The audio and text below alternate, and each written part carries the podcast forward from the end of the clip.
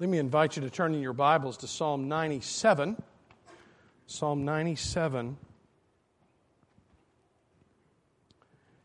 Hear the inspired and therefore inerrant word of God. The Lord reigns. Let the earth rejoice. Let the many coastlands be glad. Clouds and thick darkness are all around him. Righteousness and justice are the foundation of his throne. Fire goes before him and burns up his adversaries all around. His lightnings light up the world. The earth sees and trembles.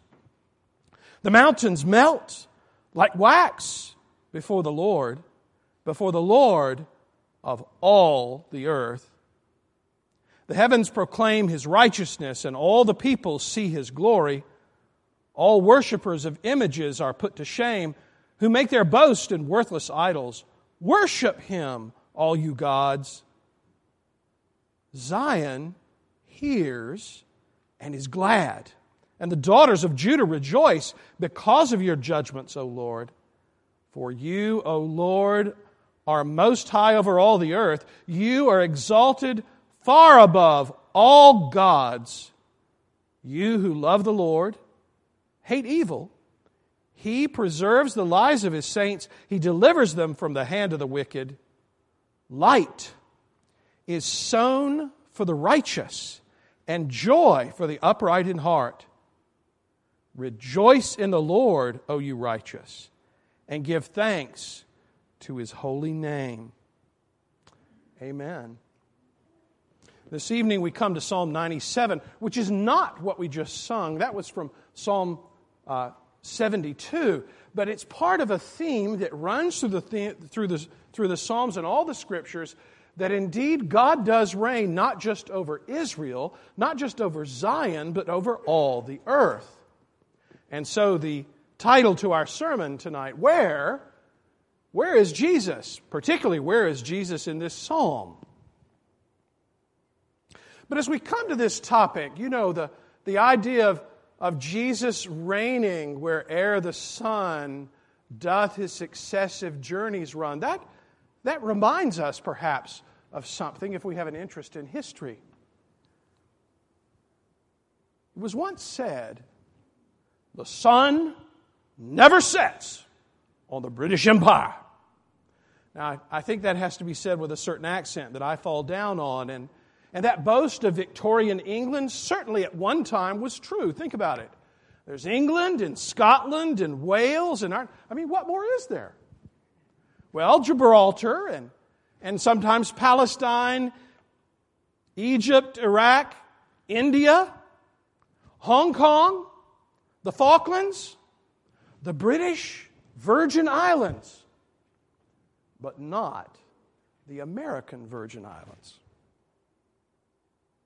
Now, our purpose tonight is not to repeat or rehearse the history of, of Western imperialism, but rather our purpose tonight is to look at Psalm 97, which speaks in shadow form of the sun never setting on Jesus' reign. Psalm 97 is from beginning to end is all about Jesus, even though it never speaks his name. You will not find his name in the text anywhere in Psalm 97. The Old Testament is like that shadow, sometimes elusive, difficult to understand, tantalizing, a little scary, pointing outside of itself, beyond itself, to substance later to come. The Old Testament is mystery. It whets our appetite. It leaves us hungry wanting the full light of revelation to come in our Lord and Savior, Jesus Christ. And Psalm 97 is also very interesting ground for us to sharpen our understanding of how to interpret the Old Testament. I'm going to do something a little experimental in the pulpit tonight, and I hope this works well. If not, in the congregational meeting, you can just vote me out. Even evangelical scholars stumble when confronting this psalm due to modern critical pressures that come upon them. So let's look together at the psalm and learn how to properly see Jesus in the Old Testament, or at least make a start in that endeavor. Look at Psalm 97. It's a clear, simple outline. Uh, the first six verses describe the distant shores rejoicing in God, in Yahweh, in the God of Israel, in the God of all the earth. And then there's a pivot point in verse 7 a call to worship for a most surprising congregation. And then finally, there is this rejoicing this rejoicing of Zion and the daughters of Judah and, and the people of God rejoicing over God's worldwide reign. Let's look at those three sections. The psalm begins The Lord reigns, let the earth rejoice, let the many coastlines be glad. Now we read that and we think, well, yes, uh, Yes, there's the earth, and there are many coastlines, and you know, we've got some nice coastlines. We've got the East Coast, and we've got the West Coast, and we've got the best of all, the Gulf Coast right here near Houston. We, we are used to coastlines, and, and you know, islands. We've been to Galveston, we know what an island is, and we give thanks to God for, for the seashore and for the beach and the sand between our toes. But that's not all the psalmist is singing of in this place. The Lord reigns, he says. He's speaking of, the, of God, of the triune God, of the true God of Israel. God reigns, and all of the earth is to respond to his reign in rejoicing. So not only is Jerusalem to recognize that God reigns and to respond with rejoicing and praise. That's to be true of Judea and of Samaria and of the uttermost parts of the earth. The sons of Egypt are to rejoice. Uh, the children of Babylon are to rejoice. Uh, those that are far away on Crete or, or in Greece or in Rome or in Europe, wherever they might be, they are to rejoice over God, who is the sovereign one who reigns not just over the Holy Land, but over their land and all the earth. Now, this is something that we as a congregation have a little bit of an advantage and foothold to understand. Uh, you see, um, we're not in some little, small, narrow, uh, ethnic, national uh, church life. We, we have in the congregation about 20 or 25 different nationalities, people from every tongue and tribe and people and nation. The, the number of, uh, of uh, languages that can be mustered in this room when someone, as a guest, walks in from a faraway place. We can usually speak to them in one language or another. And so our hearts rejoice over God being sovereign and reigning over all the earth. But think about it when the children of Israel, surrounded by their enemies, threatened on every hand, sang this psalm to God for the first time. The Lord reigns. Yes, they would hope. The Lord reigns, let the earth rejoice. And it would be a line in a song that is almost too good to hope for, almost impossible for their hearts to believe. Let the coastlines be glad, not sending their enemy ships, uh, not impeding our trade, not starving our families and crushing, crushing our coastal cities by invasion. Let them be glad in God. Let them be brothers and sisters of the Lord and servants with Him, with us of the Most High God. The awesomeness of the Lord is also communicated in the psalm. Clouds and thick darkness are around him. Righteousness and justice are the foundation of his throne. Fire goes before him, it burns up his adversaries all around, and so it's a spectacle of which the psalmist sings. The power and might of God are communicated by the clouds and thick darkness. His right to judge by his righteousness. His power to judge, also robed in justice. They are part of the foundation of his throne that God reigns over the, all the earth is not some recent triumph that he has achieved. All of the earth has always been under the sovereign hand of God, even though we might not always see or feel that to be true. And then the, the thunderstorm show begins. His lightnings light up the world. The earth sees and trembles. I can't help when I read that but think of Little Dog. You know, whenever there's a lightning storm that comes and the house shakes and the thunder claps, Little Dog runs uh, to jump in someone's lap and hide under a bed or under the covers or some place that would be comforting. I, I must tell you, if we, have, if we have thunderstorms in the middle of the night, I am worthless for the first couple of hours the next day because all of life wakes up and little dog has to be cared for and it takes at least two cups of coffee to get me going the next day. The mountains we're told in verse 5 melt. They're like wax. These solid rock granite giant mountains they just waste away and bow down before the power of Almighty God, just like all the strong nations of the earth melt in front of Him and respond to Him with yea and amen because of His triumphs. The heavens proclaim His righteousness, and all the peoples see His glory not just Jews, but also Gentiles. People from every nation, they will see and they will know that He is God, and they will be devoted to His praise and to His service. And then there's a turn.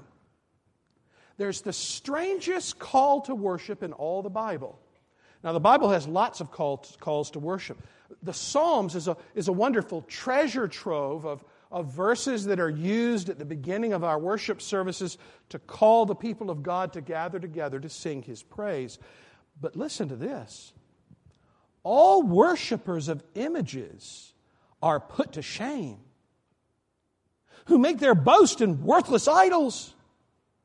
Worship Him, all you gods.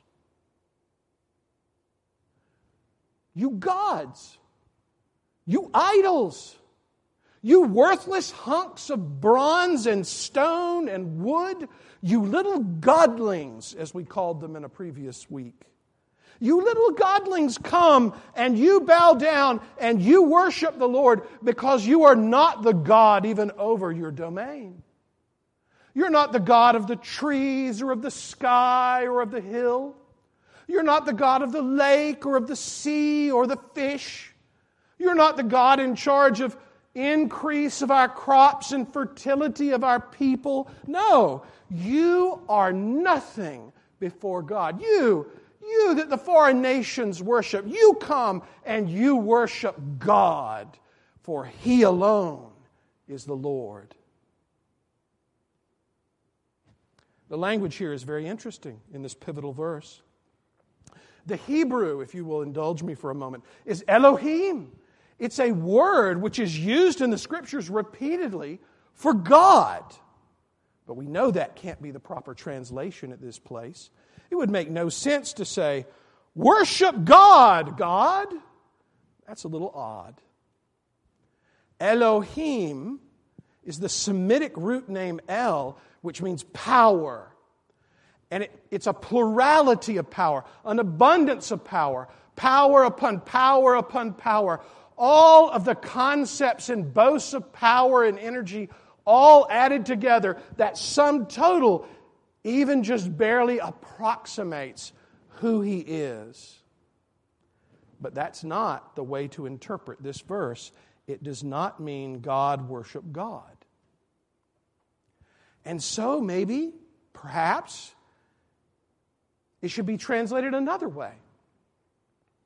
Sometimes this plurality of power is envisioned not as God in its sum totalness pointing to the one true Almighty God, but rather it's seen as a great host of power, a great abundance of power, lots of different powerful beings who all have agency and right uh, to rule and to, and to watch over certain realms. So, for example, angels. Sometimes the term here, Elohim, occasionally is used in the Bible to point and refer to angels. Angels serve the Lord. Angels have real power given to them. Uh, they, can, they can raise up and cast down nations. They fight and struggle with demons. They, they carry out the purpose and will of their Heavenly Father. They are our brothers in the faith. But you know, in this context, it's clear that this is not angels that are called to worship God. Hebrew parallelism helps us. We see all the worshippers of images are put to shame who make boast in their worthless idols. And then the parallel concept is worship him, all you Elohim. It's clearly not the angels that are in parallel with idols. They are not idols. They are not the worshippers or servants of idols. And so we're left with the startling fact that verse 7 is a way of God calling all the little godlings from all the different nations who have all their wee little pagan power over their wee little pagan areas in the minds of their people, that all of them should come to God.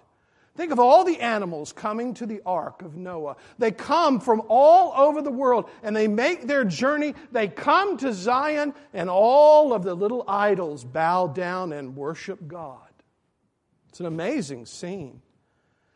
But it communicates that the nations indeed are reigned over by the Lord, and that He will subdue them, and that He will bring them forth from them first fruits to worship and serve Him alone.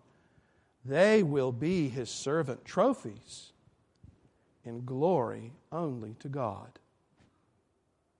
And then the focus shifts profoundly to Jerusalem, to the Mount on which God is worshiped, on which the people of God have gathered according to his command.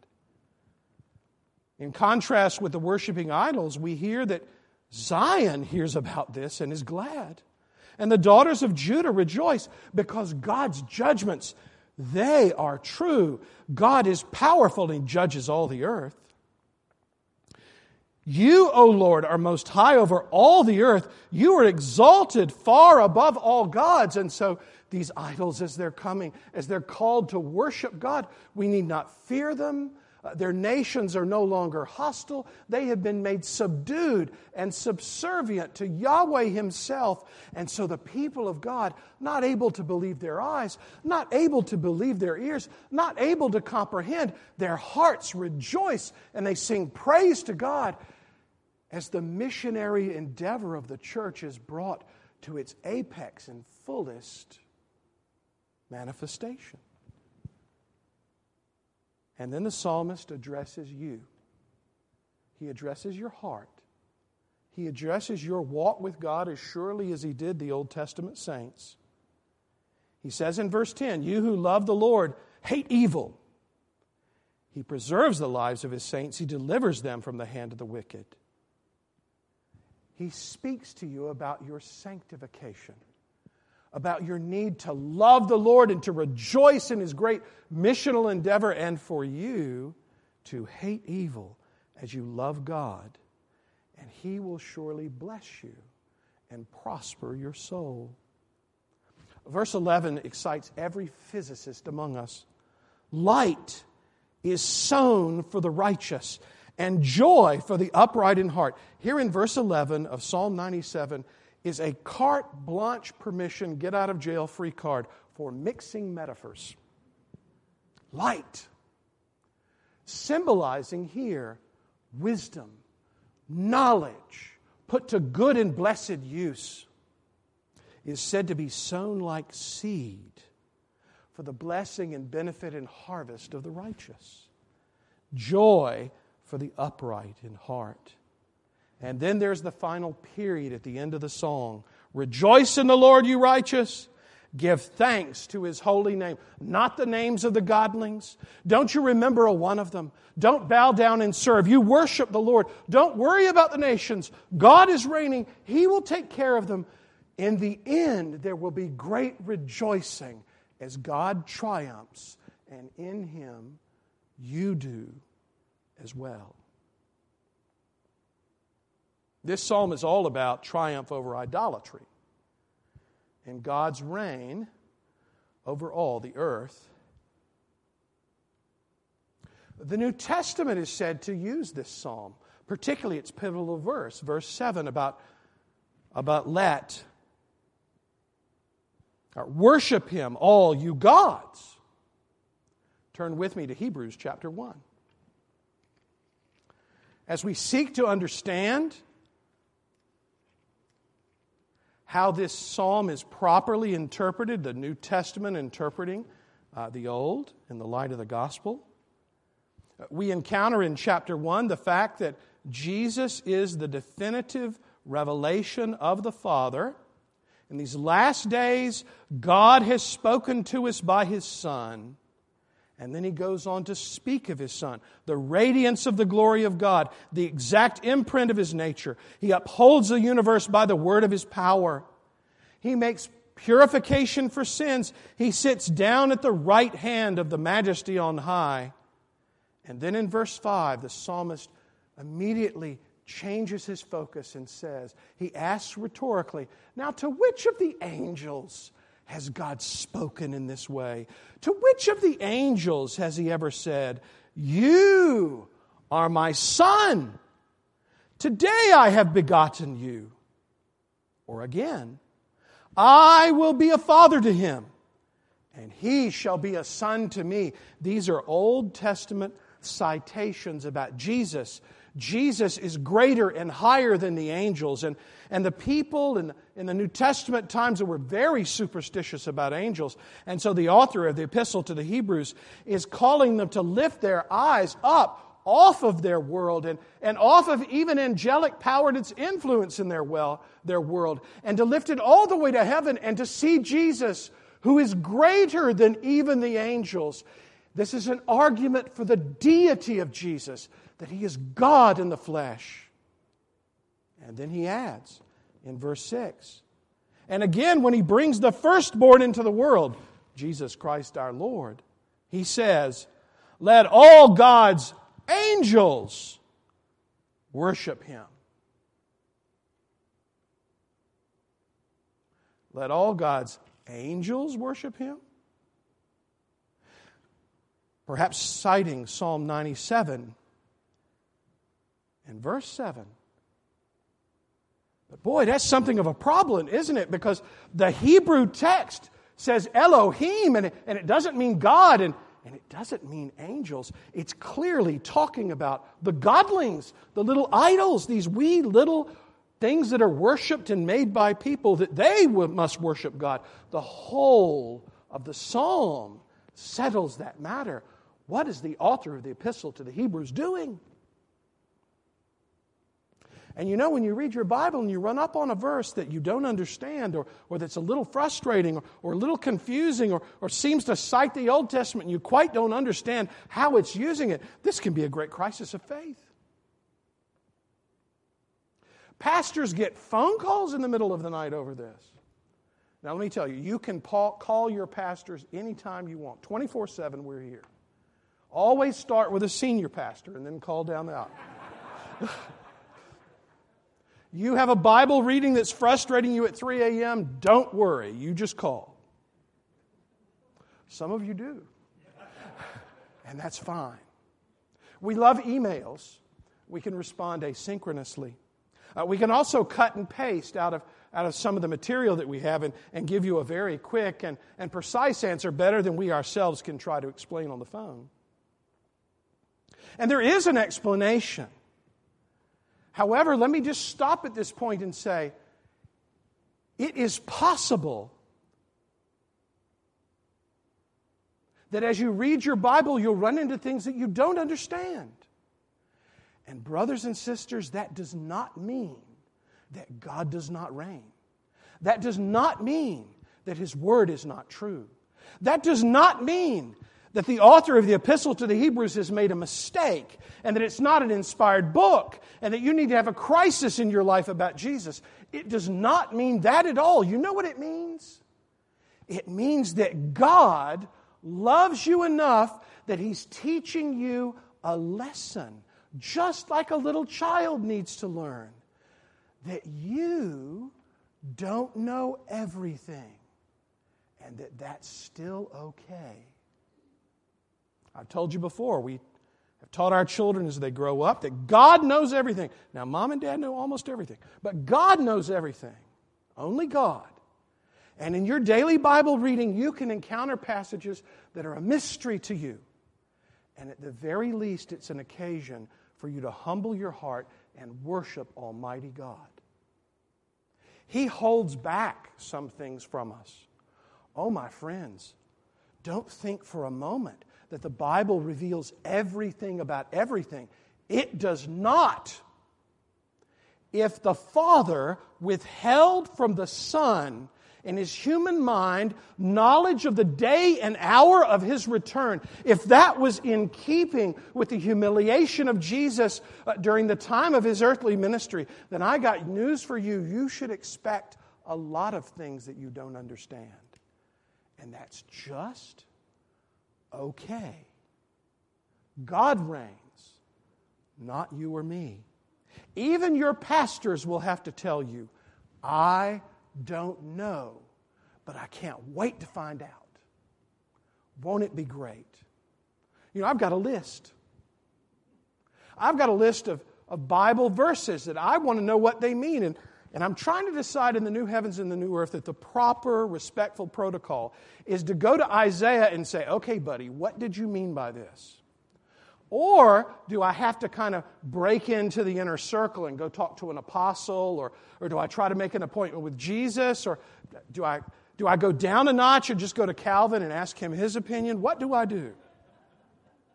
The point is, is that when you don't understand a verse, it's not a crisis of the Christian faith. It's an occasion on which you can learn to love the Lord even in the dark. Does not providence work that way in, its, in your life? Do you understand the eternal meaning and implications of everything that happened to you? Even the kind of normal and ordinary things, I'll be frank with you, I don't understand them. How is it that I am made in the image of God, and every morning I wake up and my hair looks like this, and there's stuffy stuff growing on my face. How is this? I don't know. And that's all right. You comb your hair, you shave your face, and you go about your day to the glory of God. And in the new heavens and new earth, when you get to Bible 101, you may be able to raise your hand and ask that question, or else the Lord may look at you and say, The secret things belong to the Lord our God. And the things revealed belong to you and to your children forever. And you can't know that, or you can't know that yet. We trust Him, even in the dark. Well, what's the riddle about Hebrews chapter 1? What do we do with this angels text that used to be demons, as it were, or idols. Well, there's something interesting going on. You know, it may well be that, that the psalmist is not even quoting, or the, that the uh, author of the epistle to the Hebrews is not even quoting from the Psalms. He may not be quoting this particular passage. He may be making an allusion back to Deuteronomy chapter 32 and verse 43. And you can turn quickly in your Bible and look, and you won't find it there. And the reason you won't find it there is because they're following a very conservative and safe reading of the Hebrew Masoretic text. But you see, in the Septuagint, it's translated angels explicitly in Greek. And in the writings of Justin Martyr, in his dialogues, and in section 130, it's interesting that he quotes from Greek texts and he uses the term angels, indicating there may have been an earlier primitive text among Christians that was so accepted. And in Qumran, in Cave 4, they discovered a Hebrew fragment of this particular passage out of the Pentateuch. And it uses the language of sons of God, which is oftentimes glossed angels of God. And so there may be something very interesting going on with this text that we have reason not yet to understand. But the main point of the author of the epistle to the Hebrews is very clear. Under inspiration of the Holy Spirit, he says that just as God was greater than the godlings in their little respective nests over which they supposedly brooded and controlled in their little idolatrous worlds, just as God was greater than them, so too Jesus is greater even than the angels as the common Septuagintal text states. Jesus is to be worshiped by the angels because he is superior to them, because he is the very Son of God. So, how should we then live? We should look to the Father, who is sovereign over all the nations, who is sovereign over all the idols, even. We should trust in Him. When you pick up your paper and there's bad news there, you click on your iPhone and you see this horrible stuff pouring out of the Drudge Report. Don't lose faith in God. What you see is not all that there is. If you are drawn to doubt the sovereignty of God over all the earth, then you need to clean your glasses. And you need to look to the Son, who is the incarnate Son of God, who reigns over all your eye can see on this side of the globe and on the other side as well. And you need to look to the Holy Spirit, who with the Father and the Son works all things out for God's glory and for his people's good. Amen.